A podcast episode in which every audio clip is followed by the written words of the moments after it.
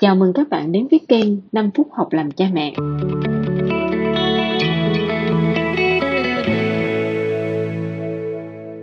Hôm nay chúng ta sẽ lật ngược lại cái vấn đề mà tôi đã nói trong những tập trước. Tôi đã dành vài tập để nói với các cha mẹ về những cái tổn thương và về cái sự kiên cường. Khi nhớ về tuổi thơ của mình á, thì ít nhiều chúng ta sẽ nghĩ đến một câu chuyện không vui nào đó. Và chúng ta thường hay lấy nó làm kim chỉ nam để mình nuôi dạy con cái. Theo cái cách là mình sẽ nghĩ là tôi sẽ không bao giờ lặp lại cái điều đó. Tuy nhiên cuộc sống thì nó không đi một cái đường thẳng như vậy các bạn ạ. Dù các bạn đã rút rất là nhiều kinh nghiệm và các bạn cho rằng mình sẽ không có làm một cái điều gì có hại cho con đâu. Mình chỉ làm những cái điều tốt đẹp thôi. Thì các bạn vẫn có nguy cơ làm cho con nó bị tổn thương bởi những điều gì đó mà bạn không đoán định trước được. Cuộc sống mà. Điều tốt nhất mà chúng ta có thể làm đó là chúng ta chuẩn bị cho con. Để mà chúng ta giúp con kiên cường, giúp con linh hoạt trong nhiều tình huống. Và đó là ý mà tôi đã nói. Nhưng mà khi tôi nói như thế, thì điều này nó hoàn toàn không đồng nghĩa với cái việc là mình sẽ suy nghĩ là đằng nào thì cũng không biết là nó có bị tổn thương hay không. Nên là thôi mình cứ thoải mái đi, mình cứ đối xử với nó theo bất kỳ một cách nào. Rồi nó sẽ phải tự kiên cường mà nó vượt qua cái tình huống đó chứ. Tôi thực sự là không có ý định nói một cái điều gì đó mà nó méo mó như vậy đâu các bạn. Là cha mẹ, chúng ta nhất định là phải có trách nhiệm. Trách nhiệm để mà tạo một cái môi trường thuận lợi và mang những cái điều tốt đẹp cho đứa con của mình. Vì tổn thương nó không phải là một trò đùa.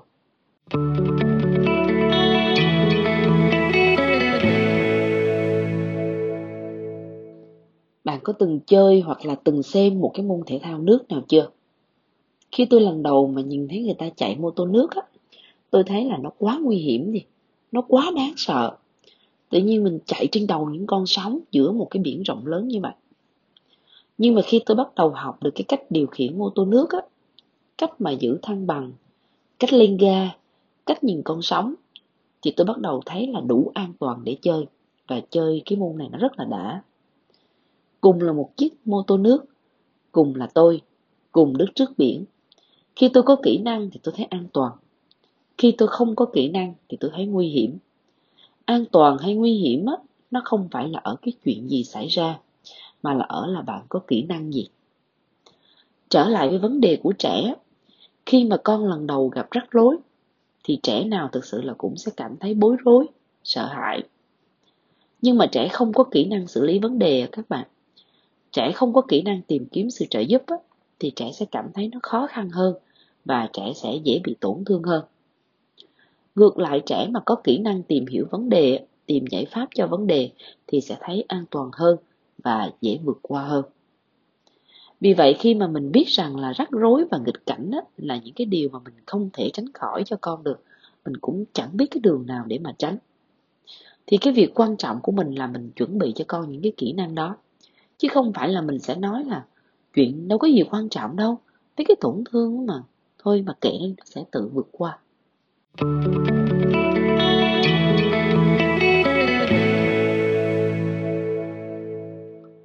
Bạn không thể để trẻ một mình ở trong phòng, đóng cửa, rồi nghĩ rằng là con nó sẽ tự khóc rồi tự vượt qua.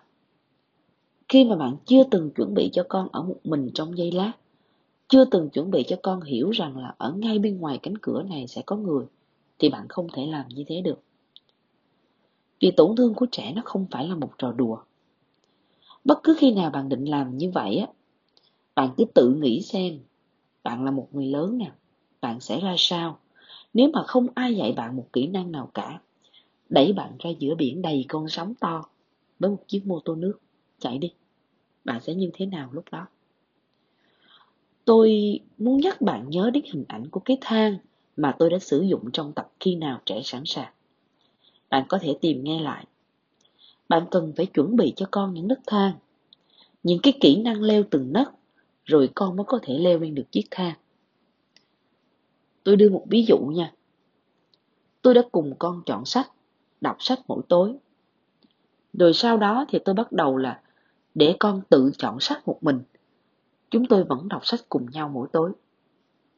Tiếp đến thì tôi để cho con tự chọn sách, tự đọc cái tựa đề quyển sách, tự xem những bức tranh trong đó và rồi chúng tôi vẫn cùng nhau đọc cái nội dung chính của quyển sách.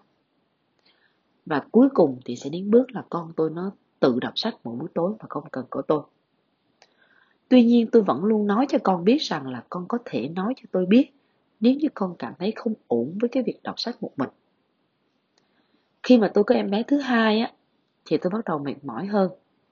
Tôi bắt đầu đi ngủ sớm hơn cùng với em bé. Và khi đó thì cậu con trai lớn của tôi sẽ tự chơi, tự đọc sách một mình trước khi nó ngủ mỗi buổi tối. Chắc là các bạn cũng sẽ gặp vấn đề này khi các bạn có nhiều hơn một đứa con. Đứa lớn thường sẽ phải tự chơi một mình, tự ngủ sau và ít được chơi cùng mẹ. Liệu nó có nghĩ ngợi gì không? Thì thực sự là mình không chắc được nó sẽ tùy theo tâm tính của từng đứa. Tuy nhiên điều quan trọng là tôi đã chuẩn bị cho con những cái kỹ năng. Ví dụ như con có thể đọc sách chơi đi học một mình. Con đã từng trải nghiệm điều đó. Và con biết rằng trong cái trải nghiệm một mình đó đó trong cái trải nghiệm mà con là đứa con trai lớn đó, đó nó có một ý nghĩa riêng.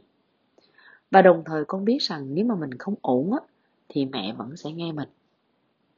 Đó là điều rất là quan trọng chuẩn bị cho con là điều quan trọng vì tổn thương nó không phải là một trò đùa bạn đang nghe nội dung từ kênh 5 phút học làm cha mẹ được chia sẻ bởi cô Kim Chi, một nhà thực hành tâm lý học tích cực tại Việt Nam.